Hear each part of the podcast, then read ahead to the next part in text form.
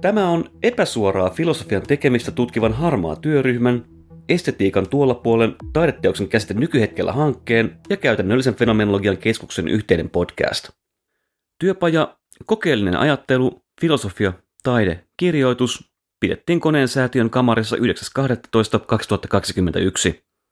Seuraavaksi alkuperäisestä fiktiosta, fiktion alkuperästä sekä naiskirjoituksesta keskustelevat Martta Heikkilän alustuksen jälkeen kirjailijat Marja Kyllönen ja Aura Sevón. Haastattelijana filosofi Jaakko Vuori.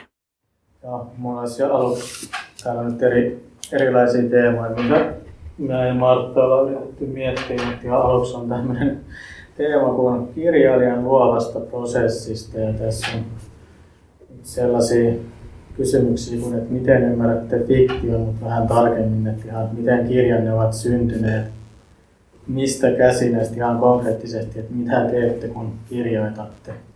Siinä myös tätä luovaa prosessia ehkä laajemminkin reflektoida, jos haluaa ihan konkreettisesti, että mistä joku on saanut syntynsä. Sä voit, Marja, vaikka aloittaa. Täällä anteeksi, mä voin asiakirjaa vielä lisätä, että esimerkiksi jos tästä on muuten hankala saada kiinni, että sähän olet ollut suht nuorimmassa, kun tämä sun esikoinen on tullut. Mä just olin siihen aloittamassa, kun siis teille on vissiin jaettu tätä, tai siis lähetetty näitä näytteitä. Niitä on, anteeksi, niitä olisi ollut tuossa pöydällä, mutta olisi sanonut. Mutta mä valitsin sinne siis, ensinnäkin lyijyuma. Mä oon ollut ihan eri ihminen, kun mä oon sitä kirjoittanut. Mä oon ollut 20-vuotias. Ja se pätkä, mikä tuohon valittiin, oli niin kuin se kirjan tekstin alkusolu, jonka mä muistan edelleen niin kuin ulkoa. Mutta nyt huomasin, kun rupesin sitä katsoa, että ai kauhea, en mä kyllä tällainen voisi sanoa, korjataan vähän, että tuli heti stilisoinnin tarve. Mutta siis se, kun mä sitä tässä just mietin, että kun, jos ajatellaan, että on olemassa lumisade, niin siitä lakonisesti sanotaan, että sataa lunta, tai kuten Jari Tervo pyrytti tai pyryttää klapikproosalla, niin mulla se on sitten ilmasto, että taivas sättii poskistaan räntää kuin löyhiä hampaita. Ja sehän sisältää siis ironiaa, se sisältää halveksuntaa, se sisältää inhimillisen trauman tai aikaulottuvuuden, eli joltakulta putoaa hampaat, joko ne on maitohampaita tai sitten sitä on lyöty. Ja sitten se sisältää maailman kokemisen vihamielisenä, semmoisena niin kuin aktiivisena toimijana. Niin tämä just, että se merkitys syntyy siinä, miten se sanotaan. Ja siis muistan, että olen Kajaanissa siellä omassa huoneessa kirjoittanut sen teini-ikäisenä tämän lauseen.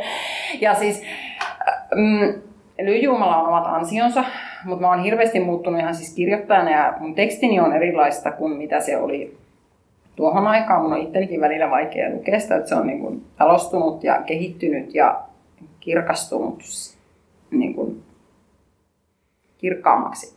Mutta siis lyijyuma on aikansa lapsia. Siinä ollaan tosiaan siellä lähellä ehkä sitä alkuperää, vaikka emme kyllä usko, että lapsi on se niin kuin se. Elikkä jatka Aura sinne. Kiitos sekä Martalle että Marjalle näistä aluista.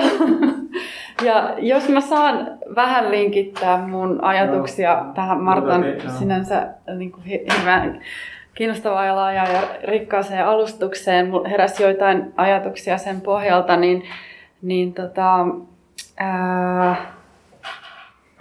sä siteerasit Jacques Derridaa, että tavallaan että kirjoittamisen taustalla ei ikään kuin alkuperäistä ideaa. Ja tavallaan itsekin kun teen tutkimustyötä, niin olen näitä dekonstruktionisteja lukenut ja tavallaan toi on niin kuin tuttu ajatus. Ja myös se, silloin kun lähetitte nämä kysymykset ja siinä alkoi heti tämä tavallaan keskustelu alkuperästä, niin toki mun ensimmäinen reaktio oli se, että mikä alkuperä ei sellaista ole, että miten sellaista voidaan mukaan puhua. Mutta nyt sitten toisaalta, kun sä teit näin hienon alustuksen nimenomaan tästä niin kuin, dekonstruktiivisesta filosofiasta ja siitä, miten siinä kontekstissa alkuperää ei ole, no varmaan näin voidaan ehkä yksinkertaisesti sanoa, että ei ole, niin nyt mulla tuli sitten taas niin kuin tarve ikään kuin kiistää. Ja mulle tuli sellainen olo, että usein dekonstruktiivista filosofiaa tai filosofeja ja dekonstruktiivisia ajattelijoita lukiessa niin tulee usein sellainen olo, että siitä ikään kuin puuttuu jonkin tason konkretia. Ja musta tuntuu, että kaunokirjallisuus voi sitten taas niin kuin tuoda siihen jotain ikään kuin lisää, mutta erilaista. Sanotaan näin, että jos lähdetäänkin siitä, että kirjoittamisella ikään kuin ei ole alkuperäistä ideaa, mistä mä oon samaa mieltä, niitä on vähintään 1 miljoona, niin siellä taustalla kuitenkin voi olla, ja todennäköisesti useimmiten on, jokin kokemus tai joitakin kokemuksia tai joitakin lähtökohtia, jotka voi olla nimenomaan ehkä ruumiillisia, fyysisiä, aistillisia, traumaattisia, jotenkin niin kuin sen tyyppisiä, että niitä on ehkä mahdollisesti helpompi lähestyä, tai ne voi olla sen tyyppisiä ikään kuin lähtökohtia tai alkuperiä, jotka ehkä vaatii jonkin sortin sanoittamista. Ja mun teoksellani myös on ollut monta eri alkuperää, ei ole ollut vain yhtä missään tapauksessa, vaan monta. Ja yksi niistä on ollut juuri tämmöinen niin kuin jokseenkin traumaattinen kokemus, voi sanoa, niin kuin virhesijointisesta raskaudesta ja sen, niin kuin, tavallaan sen kokemuksen sanoittamisen tarpeesta. Et sen mä voisin nimetä yhdeksi sellaiseksi jonkinlaiseksi alkupisteeksi, mikä on niin kuin lykkinyt sitä kirjoitusta liikkeelle.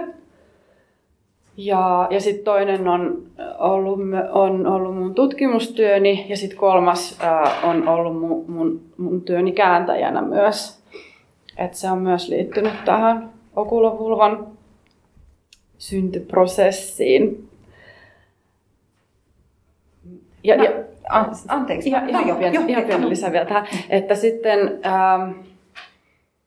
tavallaan niin kuin, olin tulossa tähän kääntämiseen, että olen viimeiset noin 13 vuotta ehkä enimmäkseen tehnyt sitä, eli kääntämistä, niin sitten voisin niin kuin siltä kantilta lähestyä tuota alkuperän kysymystä myös siitä, että silloin kun lähdetään kääntämään vaikka kirja, niin jollain tavalla se alkuperä on kyllä se niin kuin alkuteksti, mutta se on sitten toinen kysymys, että miten se rajataan.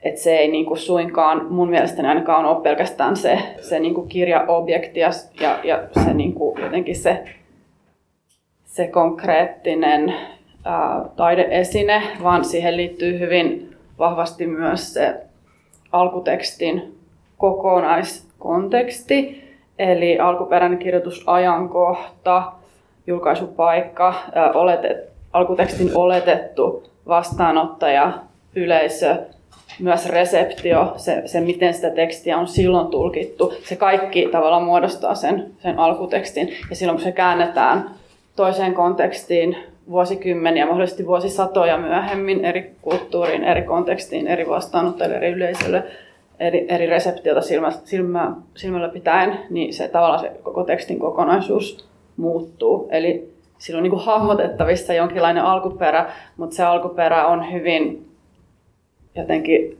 haarautuva ja moninainen, sanotaan näin.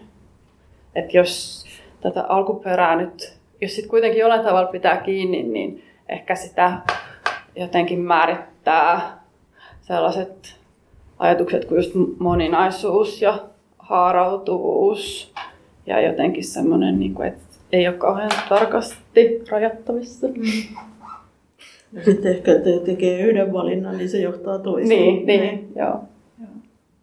Niin tuosta olin sanomassa, että siis lyijyumallakin on tämmöinen ruumiillinen lähtökohta. Siis se on, mä kuulin ystävältä silloin nuorena naisesta, joka oli pahassa vaurioittavassa parisuhteessa. Se oli halvaantunut väliaikaisesti ja syynä ei ollut mikään väkivalta tai tämmöinen, vaan siis niin kuin mielen musertaminen, että siis kun ei että keho meni lukkoon, kun ei mieli osannut viedä sitä naista pois siitä suhteesta. Ja se oli yksi semmoinen jyvä, josta se alkusovu, mistä se lähti niin kuin jotenkin sitten. Ja sehän on, siis tekstihän on aina niin kuin just tulkinta ja näkemys johonkin.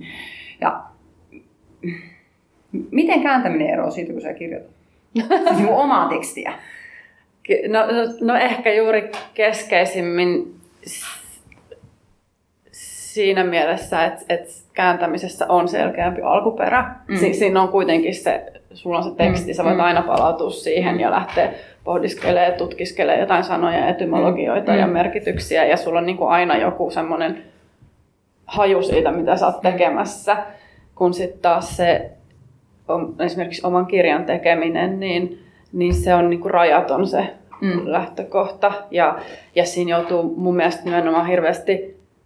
Joutuu tai saa hyvin paljon kirjoittaa ennen kuin alkaa ymmärtää ja hahmottua itselleen jotenkin ne tekstin tai teoksen rajat, että mitä tässä on tekemässä, mitä mä haluan sanoa, mihin suuntaan tämä on menossa. Hmm. Että se on niin kuin sikäli vaikeammin määriteltävää. Joo, kun siis mietin just, että kun kirjoittaessa minä kävelen, juoksen, on kahvia ja sitten siis niin kuin fyysisesti tuntuu, että mä niin kuin kääntelen sanoja, että mikä on se oikea sana tähän niin kuin kohtaan, mitenkä tämä niin kuin resonoi niiden muiden sanojen kanssa. Joo.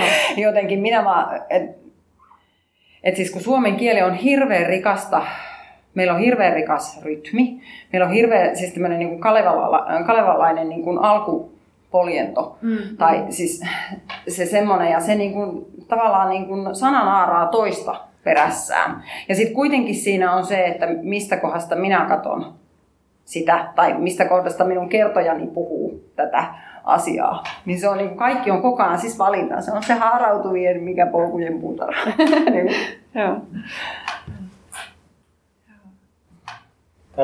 Tässä oli mainittu melkein nämä kaikki teemat, mitä on näitä kysymyksiä tässä tietty.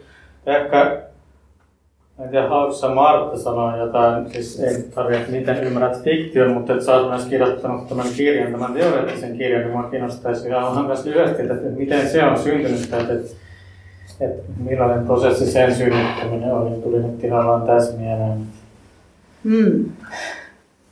No, sillä ei ole kyllä varmaan ruumiillista alkuperää löydetä lisää, vaan kirjalliset alkuperät. No,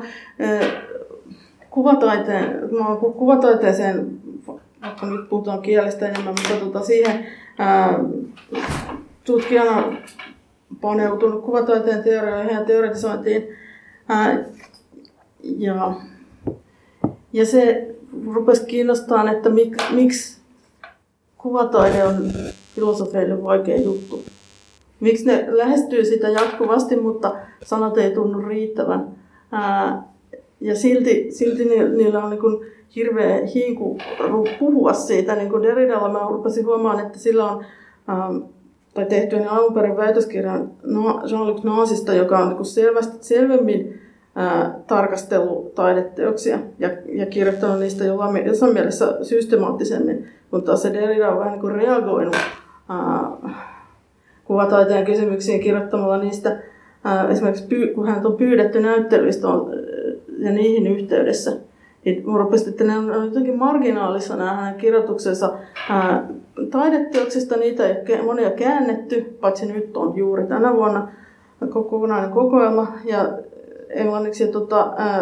Ja miksi hän siitä kirjoittaa, mutta miksi pidetään hänen niin tutkimuksessaan syrjästä, että mä menin ihan tahallaan niin tämmöistä marginaalista aluetta päin. Ja rupesin sitten sitä mahdottomuuden ideaa sieltä onkimaan.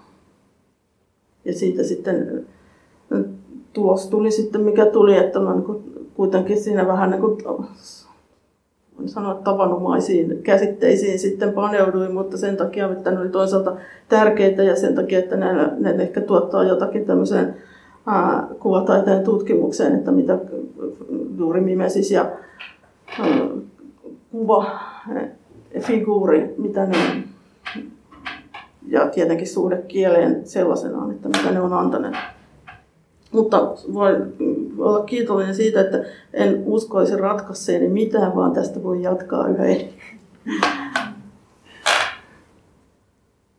Niin piti muuten aikaisemmin sanoa, että teidän molempien näissä esikoisteoksissa, niin ne tosiaan voimakkaata. Siinä on alussa joku lapsen tai lapsuuden kuvaus ja sitten myös tämä perhe tämmöisenä jonain alkuyksikkönä toimii niissä, että tämmöinenkin alkuperä niissä on. Sitten tätäkin tavallaan sivuttiin tässä, että seuraava tämmöinen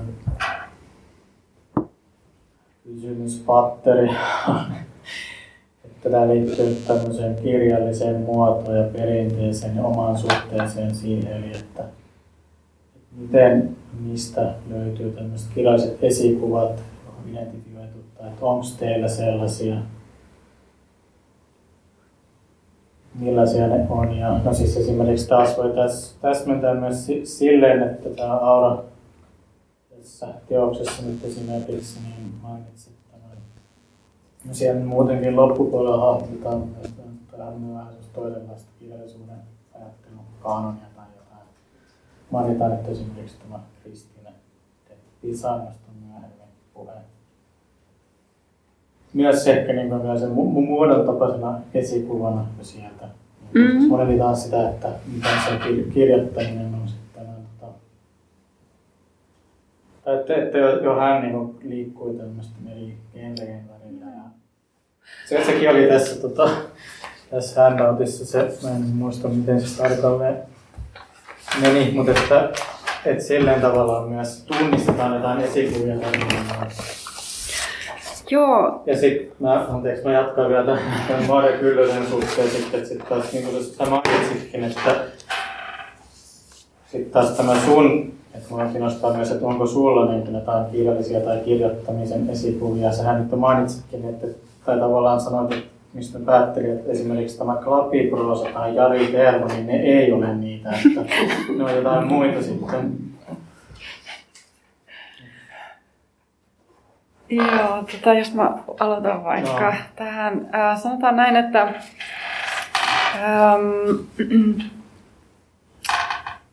mä oon taustaltani tai lukenut ensisijassa yleistä kirjallisuustiedettä pääaineena, ja sitten helposti, kun sitä niin kuin länsimaista kirjallisuuden historiaa aletaan, kun sitä opiskellaan ja opetetaan yliopistossa sieltä niin kuin antiikista nykyaikaan, ja käydään niitä niin kuin kanonisoituja helmiä läpi yksi toisensa perään, niin helposti muodostuu semmoinen kuva, ikään kuin se länsimainen kirjallisuuden ja kirjallisen ajattelun historia olisi tekijyydeltään aika yhdenmukainen, koska suurin osa niistä tekijöistä, jotka on sinne kanoniin nostettu, on valkoisia miehiä. Ja sitten se niin kuin jossain vaiheessa alkoi mä niin kuin havahduin siihen ja sitten se alkoi myös mua suunnattomasti ärsyttää. Ja sitten mä tein sit sen päätöksen joskus 25-vuotiaana, että mä luen nyt sit enemmän näitä naispuolisia kirjailijoita. Ja sitten kun mä olin niitä lukenut 5 vuotta, niin mä tajusin, että ne oli sitten taas kaikki niin kuin valkoihoisia. Ja sitten mä yritin taas vähän moninaistaa silleen, että no luetaanpa nyt sitten vähemmistökirjailijoita. Ja sitten se tavallaan niin kuin mun päässäni on vähän muodostunut sen näköiseksi, että se niin kuin kaanon itsessään on, ei nyt välttämättä tyylillisesti, mutta juuri sen tekijyyden yhdenmukaisuuden kautta, niin se on niin kuin nähtävissä aika semmoisena jotenkin monoliittisena ja yhdenmukaisena. Ja sitten mä tajusin myös sen, että nämä niin kuin ehkä keskeisimmät feministiset ja naispuoliset kirjailijat, jotka on mua inspiroinut, niin ne on tyyliltään hirveän ja ilmaisultaan hirveän moninaisia ja itse asiassa myös kaikki monikulttuurisia tai monikielisiä. Ja sitten mä, niin sit mä aloin, mä teen väitöstutkimusta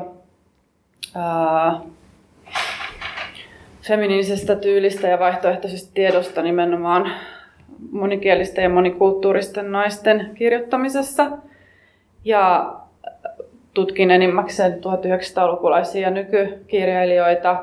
Ja mun mielestä siellä on niin kuin ilmeistä se tavallaan, että se ikään kuin se heidän alkuperänsä tai taustansa monikielisenä ja monikulttuurisena kirjailijoina, niin se näkyy heidän tyylissään ja heidän ilmaisussaan hirveän vahvasti. Se tulee muodon hybridiytenä ja sitten myös niinku ilmaisun monimerkityksisyytenä ja semmoisen niinku kaikenlaisen yksiselitteisyyden, yksitulkintaisuuden jotenkin ikään kuin välttämisenä. Ja siinä myös heillä niinku kyseenalaistuu semmoinen mun mielestä usein suomalaisessa kirjallisuudessa pidetty ihanne, että kirjoituksen pitää olla kirkasta, selkeää, tarkkaa, ja siihen liittyy vahvasti yksiselitteisyys.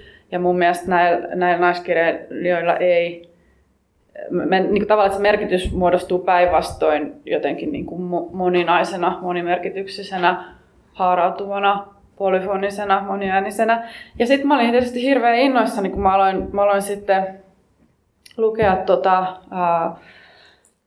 renessanssikirjailija tai keskiaikaista kirjailija Christine de Pizania, joka on italialais-ranskalainen kirjailija, ensimmäinen eurooppalainen nainen, joka on elättänyt itsensä kirjoittamisella, niin sitten kävi ilmi, että hänellä on myös niin kuin hyvin, hyvin monipuolinen tuotanto, monigenreinen, siis sikäli, että hän on kirjoittanut sotatutkielman, rakkausrunoutta, allegorioita, balladeja, niin kuin tosi monipuolisesti ja sitten myös sotkenut, niin kuin hybridiyttänyt oman aikansa vakiintuneita kirjallisuuden lajeja teoksissaan, mikä on mun mielestä, siis voi olla, että mä oon väärässä ja voi olla, että tämä on anakronistinen tulkinta, koska mä en ole keskiaikaisen kirjallisuuden asiantuntija, mutta se näyttäytyy nykylukijasta niin kuin jotenkin hirveän näyttäytyy modernilta jotenkin, ikään kuin hän olisi ollut jossain sitten aikansa edellä,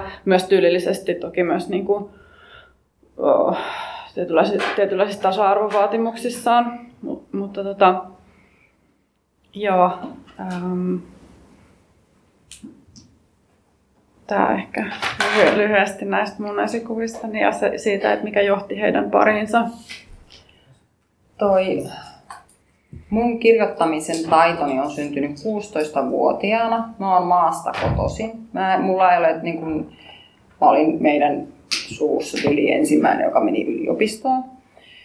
Meillä ei ole niin kun, lukemisen kulttuuria, ei ole ennen meitä lapsia meidän perheessä ollut. Ja eli mä oon ihan sokkona painanut kirjastossa, niin kun, mitä nyt sieltä Kajaanin sivukirjastosta on sattunut saamaan käteen. Eli mulla ei ole tämmöisiä niin kun, päivänvaloa kestäviä esikuvia ennen kuin sitten kun myöhemmin lähdin yliopistoon.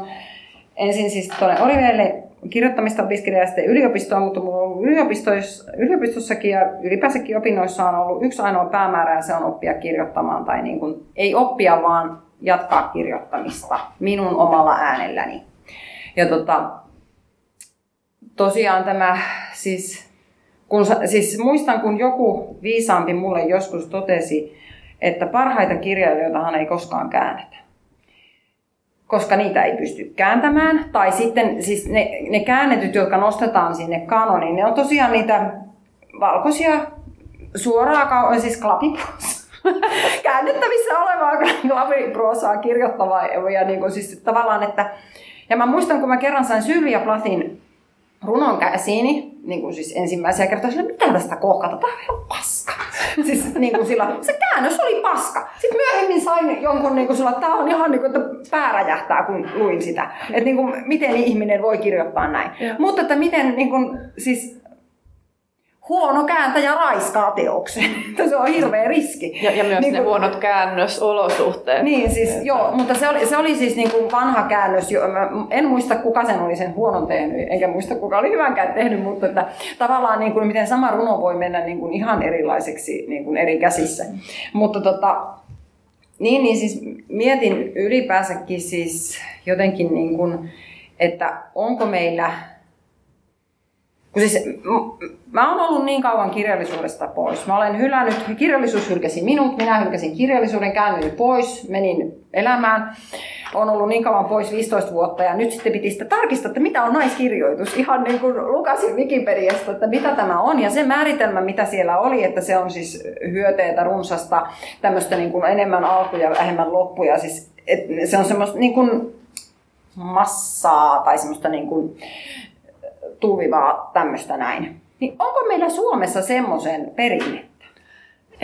Erittäin. Että tavallaan, että kun säkin puhut niin kuin näistä ulkomaisista, mutta kun mulle taas se suomen kieli on se kaiken ennen kaikkea, niin onko meillä niin kuin kaariutturia, lailahietamies, mutta ne tuottaa siis fyysisesti massaa, ovat tuottaneet, että, mutta että niin kuin semmoista hyöteetä mehevää, semmoista, sä nyt oot kirjoittanut ton, mutta että niin kuin paljonko meillä on, mikä on se meidän kaano? Saanko mä suht laajasti, koska tämä liittyy hyvin keskeisesti myös mun tutkimukseen, että mä oon tutkinut naiskirjoitusta gradussani aikanaan 13 vuotta sitten ja sitten sen jälkeen oon kääntänyt ranskalaisia kirjailijoita, jotka on tavallaan liitetty tähän ja jatkan tätä tutkimusta nyt myös väitöskirjassa, eli se käsite tulee alun perin algerialais-ranskalaiselta Hélène Cixoux'lta, joka 70-luvulla tähän aloitti julkaisun 60-luvun puolella, mutta 70-luvulla otti tämän käsitteen käyttöönsä. Ja siinä miten se syntyi tämä käsite silloin 70-luvun kontekstissa Ranskassa, niin siinä on ollut... Tavallaan niin kuin ideana se, että pyritään tuomaan ääneen ja kirjallisuuteen sitä, mikä kulttuurissa on ollut tukahdutettua, ei diskursoitua, ei diskursoitavaa, ei kielennettyä, vaiettua, hiljennettyä, marginalisoitua, toistettua. Ja siinä 70-luvun kontekstissa ne oli naiskirjailijoita, koska niin kuin, tämä ehkä helpottaa minua itseäni, onkin havainnollista tätä kokonaisuutta, niin nykytutkimus on osoittanut, että Ranskan kirjallisuuden kaanon käsittää 95% valkoisten miesten teoksia. Että ne naiset on aina kirjoittanut, mutta ne on sysätty sinne marginaaliin. Se on niin kuin kirjallisuustieteellinen fakta. Ja se siinä 70-luvun kontekstissa Cixoux'lle oli hirveän tärkeää, ja hän oli hyvin inspiroitunut ja on edelleenkin elossa oleva erittäin tuottelias kirjailija, niin hänelle hyvin keskeinen lähtökohta oli psykoanalyysi. Ja tavallaan se niin kuin liittyy siihen psykoanalyyttiseen voiko sanoa maailmankuvaan, että sieltä niin kuin, että hänen kirjoittamisensa on hyvin vahvasti yhteydessä niin kuin, tiedostamattomaan ja siihen, mitä se tiedostamaton voi ilmetä kirjoituksessa, niin hänellä on paljon, niin kuin, hänen kirjoittamisensa on linkittyy uniin ja libidoon ja ruumiillisuuteen ja seksuaalisuuteen. Ja sitten on katsottu, että nämä on, niinku, nämä on ollut nimenomaan niitä tukahdutettuja ja tavallaan niinku syrjittyjä ja marginalisoituja kirjallisuuden alueita silloin, kun ne yhdistyy naisruumisen tai naiskokemukseen. Mutta sitten mä oon ajatellut, kun tästä teoriasta nyt, tai siitä kun Cixous alkoi näitä ajatuksia pyörittelee ja toteuttaa omassa kirjoittamisessaan, niin siitä on nyt jo 40-50 vuotta aikaa. Et sit mun mielestä on hirveän olennaista myös ymmärtää, että ei ole vain yhtä naiskirjoitusta. Se ei ilmene ainoastaan niin, mitä se ilmenee hänen teoksissaan, vaan se on niin kuin kaikki merkityksen muodostus on kontekstuaalista. Eli jos sitä esimerkiksi tuotetaan nykyajan Suomessa, niin se toki ilmenee eri tavoin. Et sit mun mielestä voi... Suomalaiskirjallisuudessa sen jälkeen, kun ensimmäinen Cixous-käännös ilmestyi 2013, niin sitä on alkanut näkyä kyllä semmoisia niin kuin vaikutteita kotimaisessa kirjallisuudessa, mutta ne ilmenee aina niin kuin eri tavoin. Ja mun mielestä se, mikä ehkä on yleistä niille, on myös se, että ne saattaa olla kokeilevia, hyvin kielitietoisia, että se kieli niin kuin, jollain tavalla nimenomaan... uhmaa, niin kuin, normitettua kielen käyttöä, vastustaa sitä, luo uusia merkityksiä, räjäyttää niitä aiempia vakiintuneita merkityksiä ja voi olla yhteydessä ruumiillisuuteen, seksuaalisuuteen, esimerkiksi naiskokemuksiin tai vaikka muun sukupuolisuuteen, mutta sieltä useimmiten puuttuu se yhteys psykoanalyysiin, koska se ei ole suomalaiskulttuurissa niin vahva kuin ranskalaisessa, että se... Mutta en mä tiedä, kaivataanko sitä välttämättä sitten. Tai ehkä se on tulossa. Niin, koska ehkä, siis ikään kuin niin, psykoanalyysi niin. Sukupolvi kasvaa. Joo, ja nyt jo on jonkun niin kuin vuosikymmenen kasvanut, mutta se ei niin kuin aiemmassa ole. Niin. Sehän on ollut häpeä mennä. Joo, ei kukaan ole käynyt. Joo, toki näin. Ja sitten myöskin niin kuin jotenkin niin kuin teorian tasolla, että eihän meillä hirveästi niin kuin tunneta vaikka siis, tai tavallaan se, että miten mä oon itse tutustunut vaikka Freudin ajatteluun, niin se on ollut niin kuin feministien kautta, jotka kritisoi ja on sitä mieltä, että se oli kamala vanha setä, joka sanoi ilkeitä asioita naisista, mutta et onhan siellä niin kuin paljon kaikkea muuta kiinnostavaa myös taustalla, että se... Tulee mieleen, onko teillä hajua tämmöisestä, että Marianna von Fiant jäntti, niin, onko se jonkinlainen, resonoiko se minkään kanssa, se oli tämmöisen hyvin erikoisella lailla kokeileva romaani 80-luvun loppupuolella. Joo, kyllä mun mielestä siinä on, ainakin muistaakseni toi kirjallisuuden tutkija Markku Eskelinen sanoi siitä, niin että siinä on tää kirjoittaminen on koko ajan tuloillaan, että se niin kuin ikään kuin purkautuu sinne symboliseen tai jotenkin, että se olisi just jotenkin yhteydessä johonkin niin kuin ei diskursoitu, ei kielellistettyyn ja tämmöiseen. Mutta sitten mun mielestä nykykirjallisuudessa on myös, niin kuin esimerkiksi Taneli Viljasen toi Varjo ja Usvaa, lyyrinen esseekokoelma ja sitten kollegani Aviador-kustannuksen Laura Laakso ja hänen hieno tuotantonsa on myös, voi hyvin myös lukea mielestäni naiskirjoituksena. Ja sitten on varmaan myös ehkä Maria Päivisen esikoisteos mielestäni myös on hyvin sellaista psykoanalyyttistä kokeilevaa feminiinistä kirjoittamista. Ja mitähän muuta mä vielä keksisin tuohon. Ei niitä hirveästi siitä välttämättä ole. Marja Matin Mikon kolkka ehkä jossain määrin menee siihen myös, mutta että...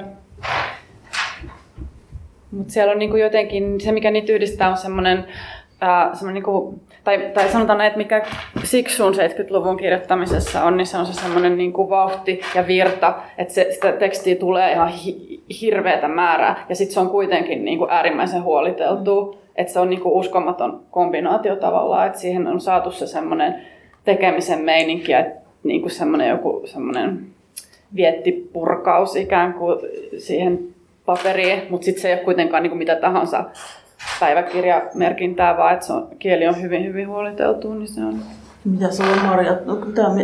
Periaatteet, mitä Aura just selvitti? Joo, on mutta tämä just, että se perinne on hyvin lyhyt. Joo, ajallisesti se ei ole niinku vuosikymmen kaksi. Niin. Niinku sitä ei tavallaan niinku ole kauaa täällä ollut. Ja siis se mitä mä tavallaan niinku hain, että kun mä oman niinku tekstini tunnistan, että se on hirveän tikkusta ja niin kuin jotenkin hidasta. Siis se uuttuu kuin joku niin kuin rauhas kudosneste, että ei se, niin kuin, ei se vyöry. Ja sitten, niin kuin, että tavallaan, että onko mä niin kuin vääränlainen, että A, kirjoitanko mä naiskirjallisuutta, B, jos en kirjoita, niin onko mä vääränlainen kirjoittaja tai vääränlainen nainen tai jotain, että olenko mun kohtaloni aina olla vääränlainen, koska aina on minun kirjoja siitä, että kun vääränlaista kieltä, liian vaikeata kieltä, miksei voi kirjoittaa helppoa, miksi niinku, sillä on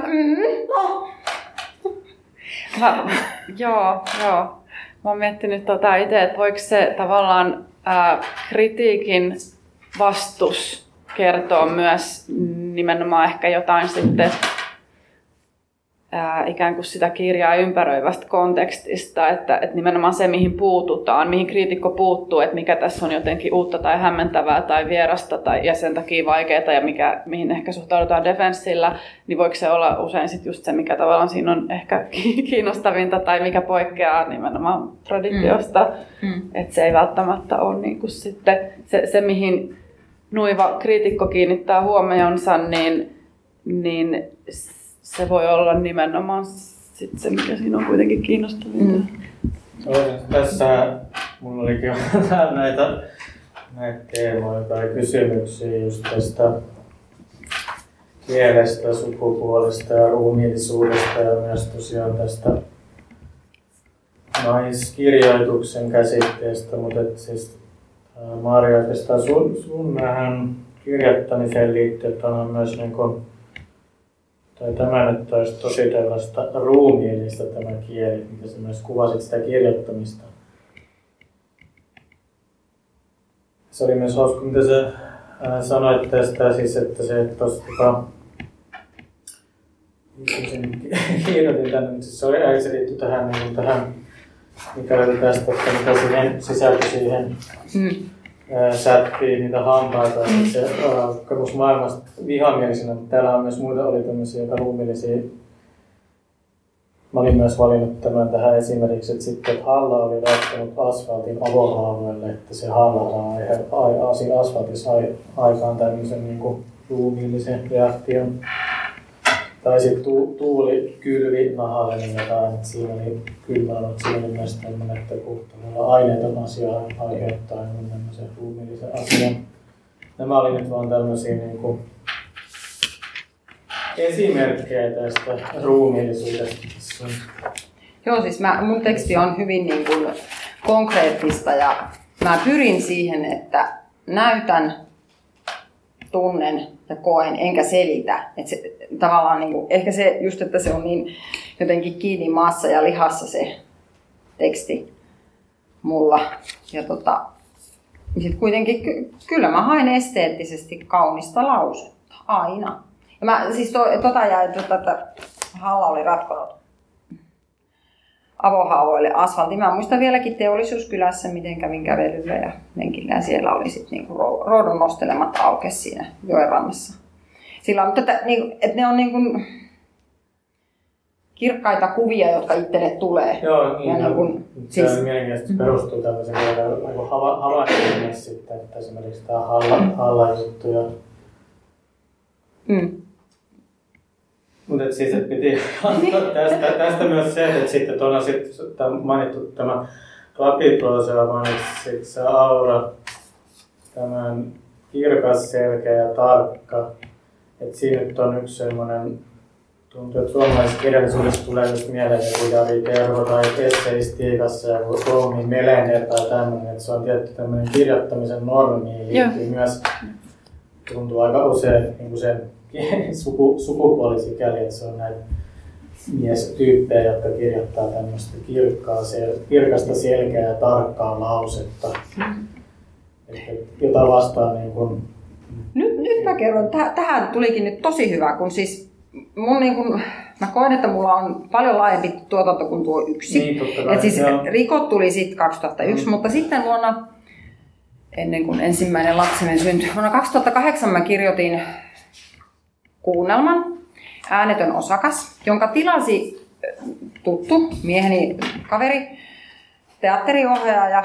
Ja se oli siis tilaustyö, jonka mä kirjoitin miehelle ja jonka mä kirjoitin luettava ääneen. Mä luin sen koko ajan ääneen, eli siis mun piti testata joka ikinen lause, että se soljuu, että sen pystyy niin kuin lukemaan.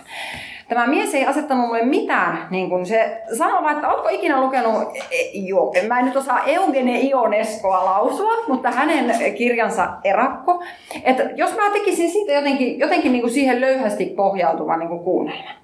Mä olin just lukenut itse sen sillä yli vuoden sisällä ja nappasin sen kirjahyllystä. Ja sit mä en avannutkaan sitä, kun mä työnsin sen takaisin. Ja sit mä rupesin kirjoittamaan. Ja hän antoi mulle täysin vapaat kädet. Hän ei muuttanut sieltä pilkkuakaan, ei siirtänyt mitään. Kaikki meni ihan läpi täysin. Ainoa mä kävin luettuuttamasta, luettoi, onko hyvä? Joo. Että ainoa mitta, että se sopii siihen niin kuin tiettyyn tuntiin, kun se nyt oli tai mitä. Mutta siinä on minä kertojana... Niin siis todennäköisesti siinä, mä oon itse sitä, että siinä ei ole niin kuin mitään muuta yhteyttä siihen Ionescon alkuteokseen muuta kuin siis tunnelma, paitsi että mulla se oli paljon nihilistisempi ja siis absoluuttisesti paha. Siinä on minä kertoja on mies, joka on siis psykopaatti tai jotain, mutta hän perii isältään rajattomat rahamäärät ja vallan. Ja se on tavallaan niin kuin, mä mietin sitä, että voisiko se olla niin kuin miesteksti. Se on hyvin kirkas, selkeä, vaikka se on, tuolla oli se pätkä siitä. Mutta siis se silloin ilmestyessään, tai kun se esitettiin radiossa 2010, se aiheutti valtavan vastalauseiden myrskyn. Nekalan mummo oli kuulemma soittanut ja sanonut, että luulin, että radioni on rikki, mutta se olikin taidetta. Mutta sensuuria, että tämmöistä ei saa Suomen radiossa esittää. Että niin kuin tämmöinen pahastumismyrsky, minulle tämä asia ei, että hän otti vastaan, tämä ohjaaja otti tämän vastaan, minulle ei tämä kaikunut koskaan, mutta silloin se siis aiheutti semmoisen, no sitten jonkun vuoden päästä, kun se valittiin sitten Suomen edustajaksi tuonne Britanniaan, jossa sitä sitten käännettiinkin pätkä, mutta siinä oli vissiin kuulemma sössitty jotain siinä esityksessä, että ne ei ollut jotenkin saanut sitä käännöstä samaan aikaan, kun se esitettiin, niin se sitten niin sillä lailla. Mutta mä olin erittäin otettu tästä niin kuin ehdokkuudesta. Mutta sitten kun se joku vuosi siitä sitten vastoin kaikkia toiveita uudestaan pyöritettiin Ylellä, niin sitten ei enää mitään. Maailma oli muuttunut, ketään ei kiinnostanut. Ei niin kuin jotenkin ollut enää ollenkaan semmoista paheksuntaa. Ja mä mietin, että milloinka se on ollut se uusinta, koska nyt musta tuntuu, että nyt, kun nyt eletään tämmöistä pose-modernia kulttuuria. Mä sanon, pose on siis poseeraus. Poseerataan koko ajan, jotenkin esitetään ja kato. Kaikki esitetään ja sitten semmoista pois se minusta ajattelua. Nyt hirveän niin kuin siis semmoista, jotenkin päivänpolitiikka on kauhean semmoista niin kuin, tai no niin, että nostattaisiko se nyt sitä myrskyä. Ja sitten mietin tosiaan, että voiko tämä äänetön osakas, niin siis sitten alkuperäiseen fiktioon senkin verran, tästä alkuperäistä, kun mä mietin, kirjoitin sitä ja sitten niin mun piti löytää joku hyvä sijoituskohde äänettömälle osakkaalle ja mä itse mietin, että öljyteollisuus on kyllä niin kuin paha, mutta tästä mä kysyin mieheltäni, että mikä on niin kuin pahin sijoituskohde, että mihinkä voisi niin kuin rahansa panna ja rahaa tehdä. Ja hän sillä lailla, että no aseteollisuus. Mä että no, panna aseteollisuus. Mä kirjoitin, että se oli niin kuin alkuperäisen fiktio. Siis siellä, että päädyin aseteollisuuteen. Mutta siis niin mietin sitä, että voisiko se olla niin kuin mieskirjoitusta. Vai onko se, että kun minä olen nainen, niin minä en voi tehdä mieskirjoitusta? Mun mielestä ei varmaankaan. Sukupuoli on esteenä siihen, että mä jotenkin itse näkisin nykyään noin hyvin vahvasti just sillä tyyliseikkoina. Että se, mun mielestä se naiskirjoituskin on niinku jotenkin ymmärretty sillä lailla, että se olisi suoraan yhteydessä naisruumiiseen tai naiskokiuteen tai naistekijyyteen, mutta näinhän ei ole, eihän kaikki naiset kirjoita siihen tyyliin tietenkään.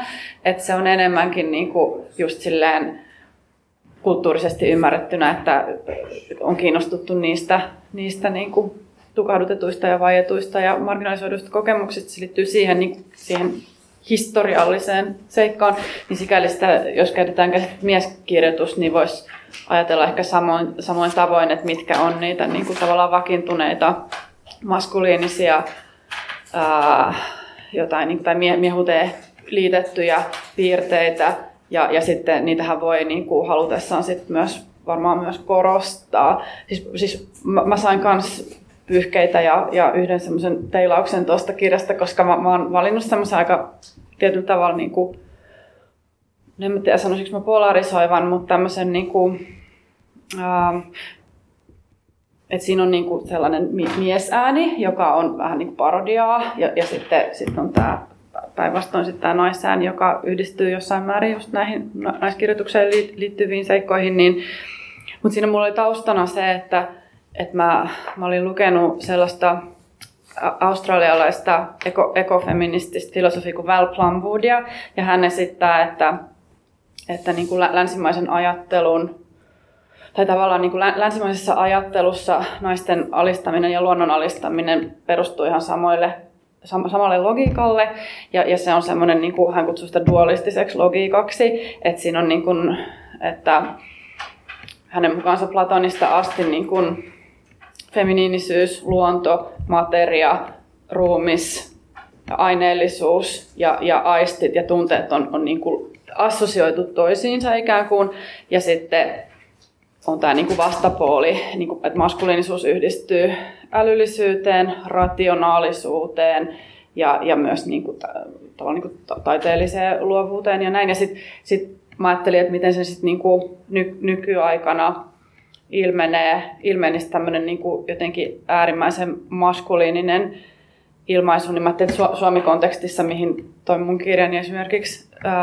puolittain liittyy, niin se on niinku tämmöinen teknouskovaisuus ja teknologiauskovaisuus, ja siihen hyvin vahvasti liittyy tämä niinku rationaalisuususko, teknousko, Ja sitten se mieshahmo mulla puhuu semmoista, että se niinku, tavallaan samanlaisena credo jotenkin niinku, hän ajaa myös autolla ja jotenkin niinku hänellä on suuri rakkaussuhde hänen navigaattorinsa ääneen, tämmöinen kaunis naisääni, mutta sitten ei tietenkään mitään niinku suhdetta omaan vaimoonsa tai tavallaan, että se on jo niinku jotenkin ajan saatossa rapissu pois, mutta hän on rakastunut tähän navigaattorin ääneen ja autoonsa. Ja, että tavallaan mä niinku parodioin, se on tähän selvää se parodia siinä, mutta sitten mä ajattelin, että mä en halua niinku liian mustavalkoista asetelmaa kuitenkaan tehdä, niin sitten mä vähän niinku querytin sitä hänen puhettaan silleen, että sitten hänellä on tämmöisiä niinku self-help-kirjallisuudesta tulevia tämmöisiä mantroja, mitä hän hokee. Ja sitten kun self-help-kirjallisuus on kuitenkin vahvasti niinku naisiin yhdistettävää, niin mä otin niinku sen siihen. Ja sitten kun hän uskoo täysin tähän teknologiaan ja jotenkin rationaalisuuteen ja tehokkuuteen, niin sitten hän saa kuitenkin sellaisia raivokohtauksia, että jotenkin menee niinku tunteidensa valtaan. Että sitten se niinku näkyy se tavallaan, että se diskurssi, mihin hän uskoo, niin se ei niinku sit ihan toimikaan. Tällä tavallaan niinku sit purin tai jotenkin dekonstruoin sitä vyyhteä, mikä oli mun mielestä hirveän hauskaa, mutta sitten tietenkin siellä oli joku tämmöinen mies oletettu mielensä pahoittaja sitten. Joka ei ymmärtänyt tätä parodia oikein. Ei. Tuli vaan, siis nyt tuli mieleen, kun mä oon aina kirjastossa mennyt sillä lailla sokkona, että mikä näyttäisi kivalta ja tempassut sieltä. Ne.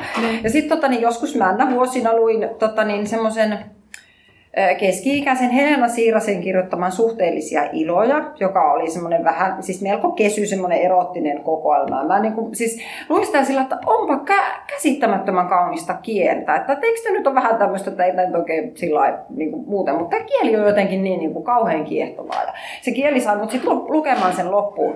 Mä aika armoton lukija vetää aina kesken yhtään. Niin siis sillä lailla. Mutta no Sitten rupesin tekemään graduani, jonka tein Olli Jalosen Kenen kuvasta kerrot. Ja kun sitä luin, niin tuli semmoinen aivan hyytävä déjà vu-ilmiö, että missä mä oon tämän kirjan lukenut ennen. Että en varmasti ole lukenut. Että kyllä mä nyt tiedän, että jos mä Olli Jalosta luen, niin mä luen Olli Jalosta.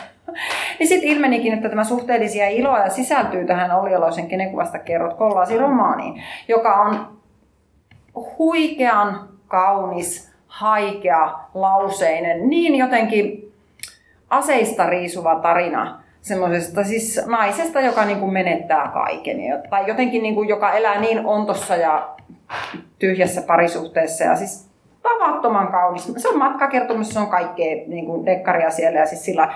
Mutta että tavallaan tämä, siis Olli Jalosellahan on leimallisesti hyvin kaunis ja haikea semmoinen herkkä lause, vaikka se kirjoittaa miehistä jutuista ainakin välinä tai jotenkin. Mutta että se läpäisi myös tämän Helena Siikaisen, tämän kuvitteellisen Helena Siikaisen myös, että se tuli sieltä läpi.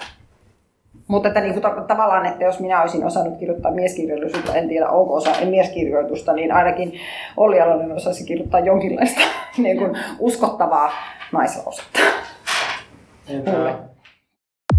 Tämä on ollut epäsuoraa filosofian tekemistä tutkivan Harmaa-työryhmän, estetiikan tuolla puolen taideteoksen käsite nykyhetkellä -hankkeen ja Käytännöllisen fenomenologian keskuksen yhteinen podcast. Kiitos kuuntelemisesta.